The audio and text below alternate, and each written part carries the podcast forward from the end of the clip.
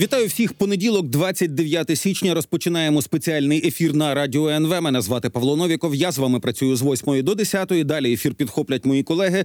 Шановні, приєднуйтесь до нашої трансляції на Ютубі. Підписуйтесь на Ютуб канал Радіо НВ. Нас тут уже понад мільйон сто тисяч розумної аудиторії. Ну і ще одна важлива штука про наш Ютуб канал. НВ підтримує гнів причистий. Це так називається великий збір фонду Повернись живим. Спільна мета зібрати 220 мільйонів гривень на підсилення сотні снайперів, які працюють на надвеликі дистанції. Зібрані кошти підуть на снайперські гвинтівки, військову оптику, набої, спеціально обладнані позашляховики та квадрокоптери. Посилання на збір ви знайдете власне в описі до будь-якого відео на Ютуб каналі Радіо НВ. Кожен ваш донат дуже важливий для наших захисників. Ну і зараз з нами на зв'язку військовий експерт і колишній співробітник Служби безпеки України Іван Ступак. Пане Іване, вітаю в ефірі. Слава Україні. Вітаю, вітаю, добрий ранок. Дякую, що запросили. Героям слава.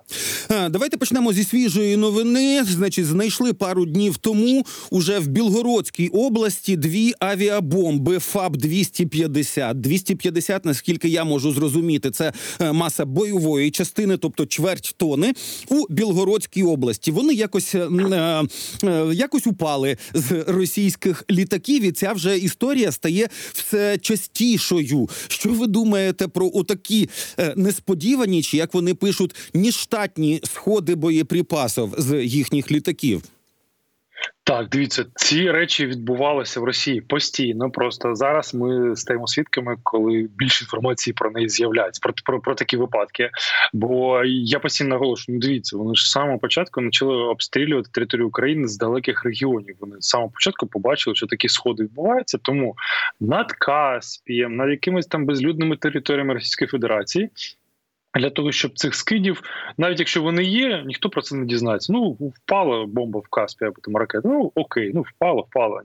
В Україні була тривога оголошена, але нічого не полетіло, принаймні з цього літака, наприклад. Або, наприклад, не там Слейка, або з інших регіонів злітають. Зараз вони змушені своїми цими фабами. В них так навіть так в них їх багато цих фабів, і щоб їх дуже влучно кидати, наші позиції їм треба підлітати якомога ближче до наших Ну тому позицій. що дальність там всього 60-70 кілометрів. Да, так, називається десь 40-50 кілометрів. Окей, хай буде так. Тобто, це треба ближче підлетіти. Це треба там певну траєкторію обрати. І як не крути, ти кидаєш над е, жилими територіями, навіть над своїми позиціями. Бували такі випадки, що поблизу російських позицій падали ці бомби. Це принаймні з того, що відомо на загал. Е, добре, ну і ще одна новина з Росії. Це пише розвідка Великої Британії. Вони порахували, що за останні шість місяців подвоїлась у Росії кількість підпалів військоматів. Ми розуміємо, що оцей ну такий протест у вигляді підпалити, спалити двері військомату. Це те, що небезпечно для тамтешніх мешканців, але хоч якась статистика вже є, і там уже не одиниці, а в сотнях це все вимірюється. Що пишуть британські розвідники? Е, значить. Не довіряють е, обіцянкам Путіна в Росії не проводити нову хвилю мобілізації. Ну в українському інформаційному середовищі якось уже є консенсус. Принаймні про це говорять багато експертів. Що Путін от дочекається результатів своїх псевдовиборів. І після цього все одно змушений буде е, масово ну масову мобілізацію оголошувати. Тому, власне, я думаю, що і в Росії до когось це починає доходити. А що воно їм дасть? А не забувайте, по перше, ви правильно зазначили, до когось доходить, хтось там починає турбуватися особисто за себе. А хтось, ми не знаємо відсотковому значенні, хтось дослухається пропозицій від е, нашої, наприклад, військової розвідки, коли вони звертаються за допомогою різноманітних засобів до російських громадян і кажуть: Окей, якщо ви не хочете е, захистити Україну, якщо не хочете е, завалити цей режим, якщо у вас там немає спроможності, немає сили духу, волі, взагалі ви не можете виїхати до України, вступити до РДК, то зробіть хоч щось, щоб, хоча б захистити себе від цієї війни, щоб, хоча б ви не поїхали. Що ти можеш зробити? піди спали свій військомат. Все, бо в Російській Федерації е, теж, ну як і в принципі в Україні до останнього моменту не було такої централізації. Багато чого зберігається відокремлено, десь дистанцьовано у військоматах за місцем проживання в паперовому вигляді, тому немає паперів е, і на, на тривалий час або зіпсована процедура е, вербування російських ну на війну російських громадян, або взагалі вона унеможливана, поки поки відновляться всі дані, поки всі реєстри, всі записи відновити це це тривалий період часу. Тому можливо так, от достукається достукується до окремих росіян або від загального там зроби хоч щось для своєї країни, або якщо не хочеш робити, захисти себе, обережи себе, е, не йди на цю війну, спали свій військомат. Тобто добре, плюс.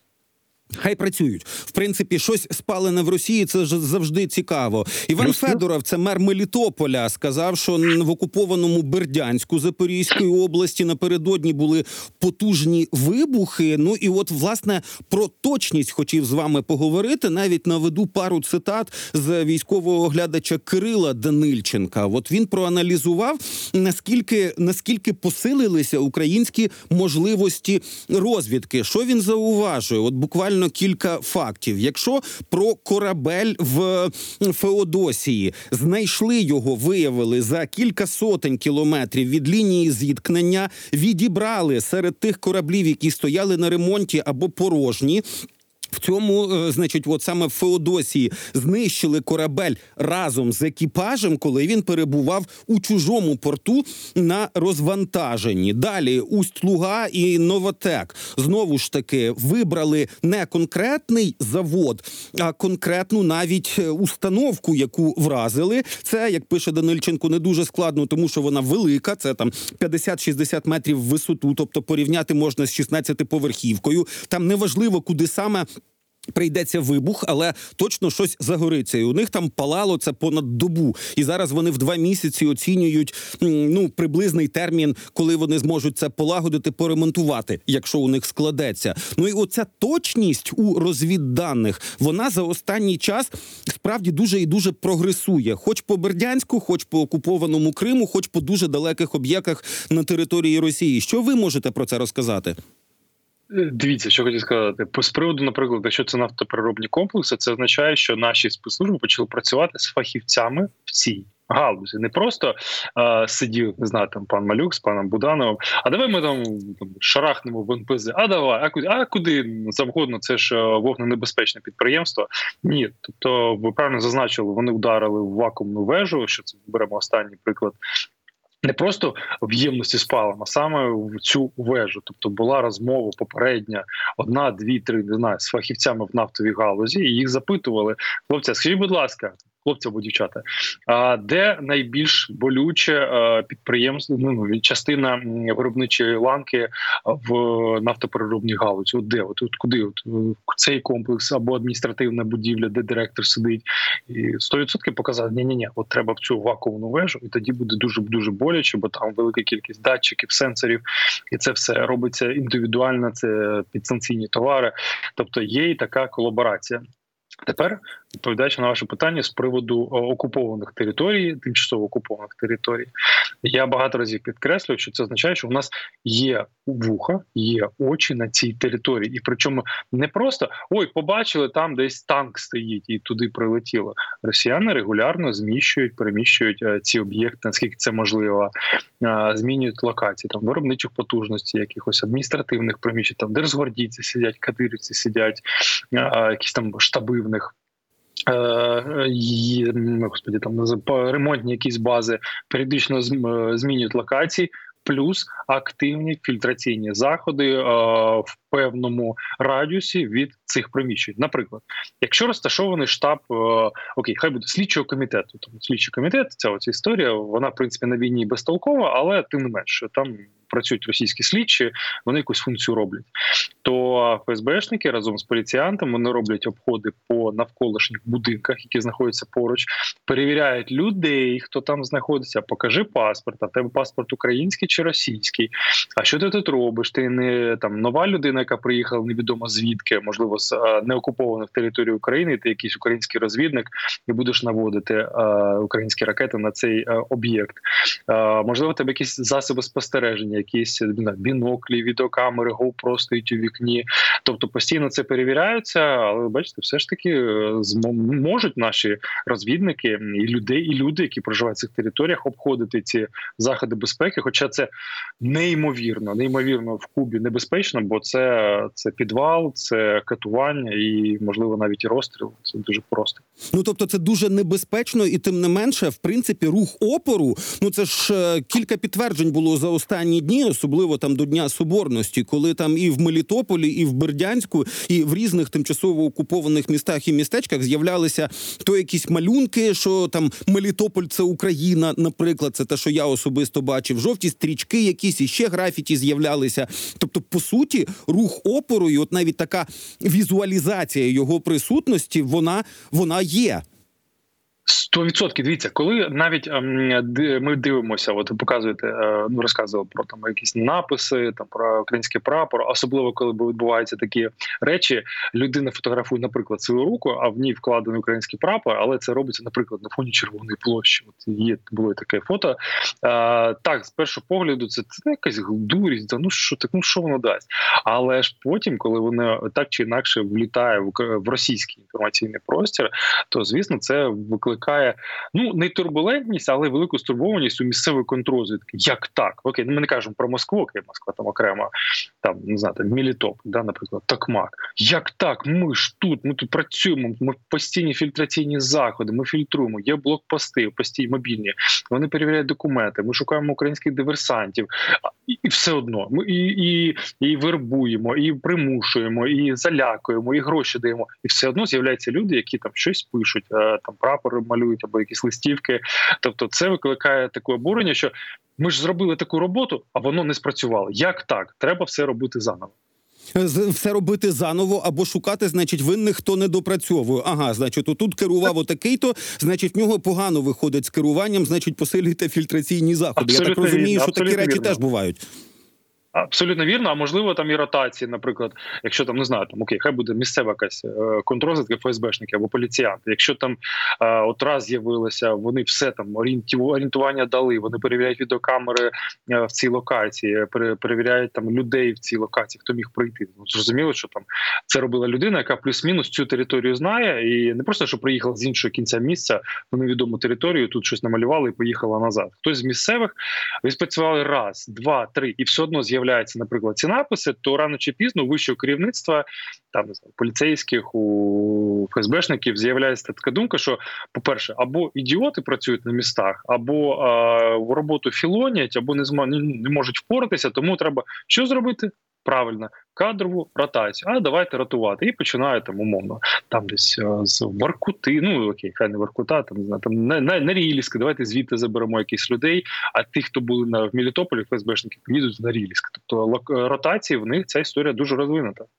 Е, Бігають, суїчаться, приємно та такі речі дивитися. Слухайте, уже пройшло скільки? Ну. Майже тиждень, да, п'ять днів точно вже минуло від, е, значить, сьогодні п'ятий день якраз від е, катастрофи Іл-76, і поки що Росія, ну, все ж таки не надала жодних доказів і жодних підтверджень, що а на борту цього Іл-76 були українські військовополонені, і б взагалі про причини цієї авіакатастрофи. Тобто, по суті, росіяни в перший день відпрацювали по методичці, активно розігнали, що а це українці збили над російською територією військовий борт, та ще й з власними військовополоненими. Але далі все воно заглохло. От вони в інформаційному полі вони сподіваються на те, що і їхня аудиторія про все ну забуде, як та золота рибка, яка пам'ятає 7 секунд. Чи на що вони сподіваються? Ну нема ніяких доказів. В ООН збиралися. Значить, на е, на цій, як це називається, на Раді безпеки. Ну і там навіть французи зразу відкинули російську версію. Ну все не працює. А для російського населення це ну от один день поговорили, далі забули, і не маємо права згадати. Сто відсотків ви кажете про 7 секунд у золотої рибки. Я впевнений, що у пересічного російського громадянина е, оперативна пам'ять набагато менше, навіть ніж у золотої рибки. Він все вже забув, ніхто вже не пам'ятає. Якщо по телевізору про це не розказують, то ну все, ця інформація замістилася якоюсь новою інформацією про звірства київського режиму, щось там нове. Ну завжди можна знайти в Яндекс пошуку щось нове, але вони відпрацювали дуже непогано. Ну треба визнати. Вони першими за залили весь порядок денний цією інформацією.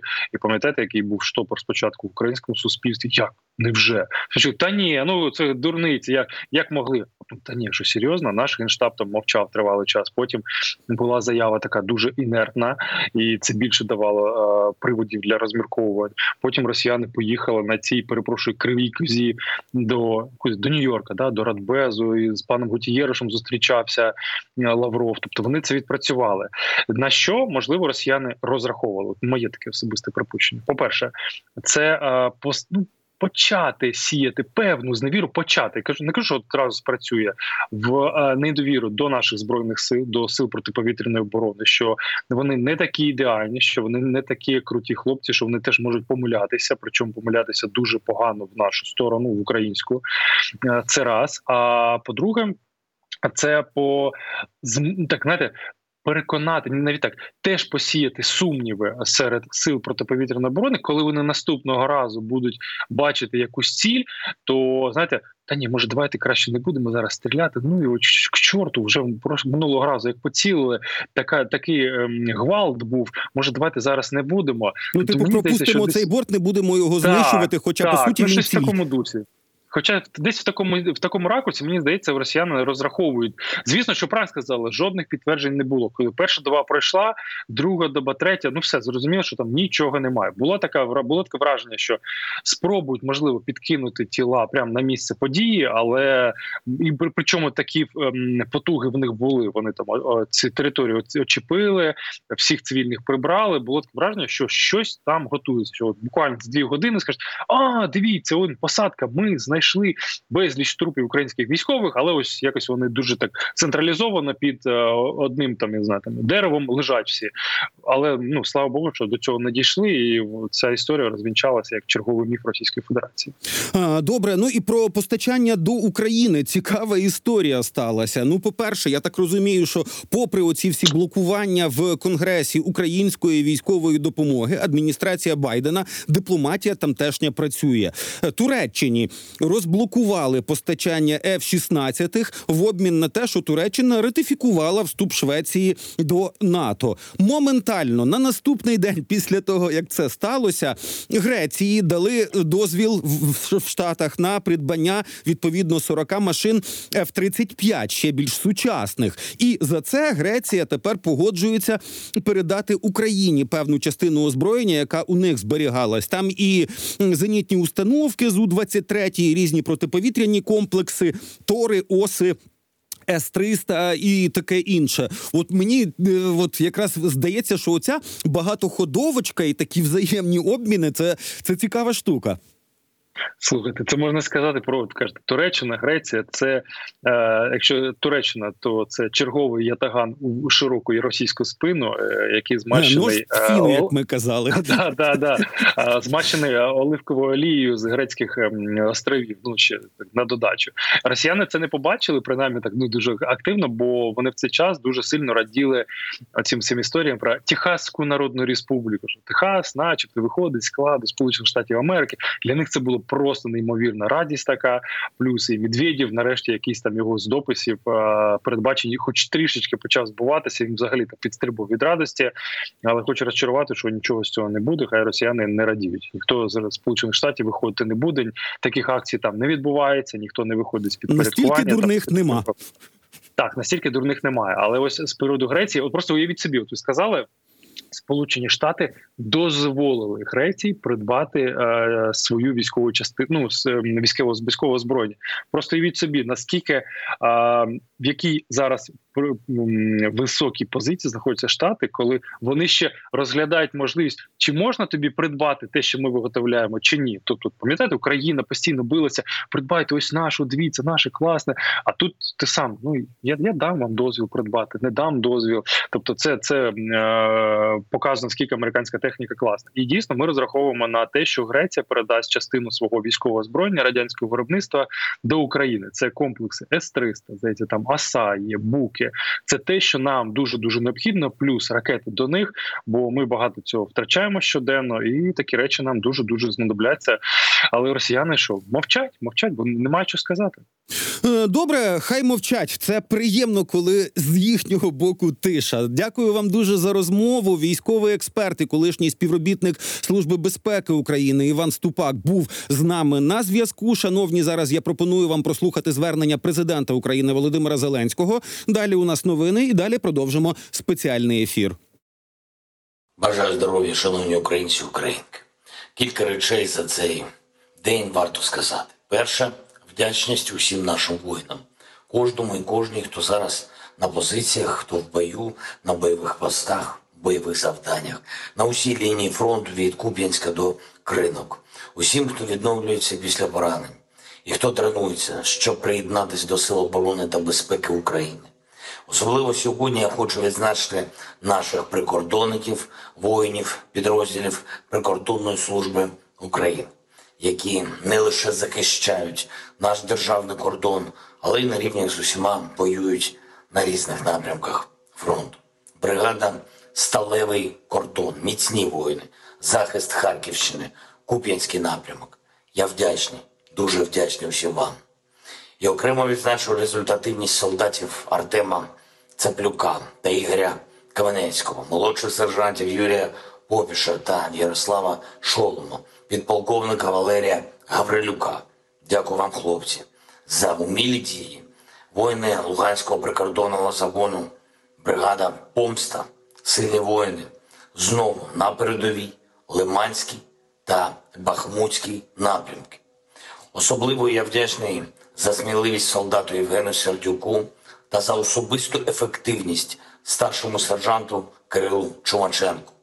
І ще Мар'янський напрямок. Прикордонна комендатура швидкого реагування Житомирського загону. Дякую всім вам, наші воїни, за влучність та знищення російської техніки а особливо відзначу молодшого сержанта Павла Шевчука та сержанта Радіона Блашка. Просто молодці хлопці. Кожен особистий результат на цій війні це результат усієї України. Бо саме з особистих результатів складається стійкість нашої держави, наші спільні державні можливості і успіхи української оборони. Безумовно, заслуговують на особливу вдячність також і воїни 95-ї окремої десантно-штурмової бригади наших Збройних сил України. Усім вам, хто незмінно, сміливо захищає державу Україна, є вдячною. Особливо варто відзначити за бойові операції старшого солдата Євгенія Кучменка та солдатів Миколу Мантулу та Віталія Курдіна. Дякую вам, хлопці, за вашу хоробрість, за вміння дійсно дбати про побратимів. 68-ма окрема єгерська бригада, солдат Анатолій Власюк та Микола Чубик. Дякую вам та усім вашим побратимам за самовідданість, за уміння стати взірцем для інших. І ще варто відзначити соту окрему бригаду ТРО, зокрема старшого солдата Миколу Панасенка та штаб-сержанта Олександра Березного. Хлопці, які настільки хоробрі, які настільки свідомі, настільки самовіддані, що саме завдяки саме таким нашим воїнам світ, попри все, продовжує вірити в Україну, в нашу можливість пройти цю війну так, як саме Україні потрібно. На новий тиждень вже є графік міжнародної комунікації, який посилить нашу державу. І те, що стосується позицій в Європі у відносинах з Євросоюзом і з нашими сусідами в Євросоюзі, і те, що стосується міжнародних інституцій, тих, які повинні захищати міжнародне право і, звичайно, готуємо нові оборонні пакети для наших воїнів. За підсумками і нового тижня ми зможемо сказати, що Україна стала сильніше, і це важливо, щоб кожен тиждень додавав нашим двостороннім відносинам з партнерами більше чітких домовленостей, а оборонним коаліціям більше стійкості у постачанні зброї, снарядів, техніки. Я дякую всім в світі, хто допомагає саме так, щоб домовленості працювали, а стійкість наших воїнів базувалась на стійкості наших партнерів. Слава кожному і кожній, хто воює та працює заради України. Слава Україні!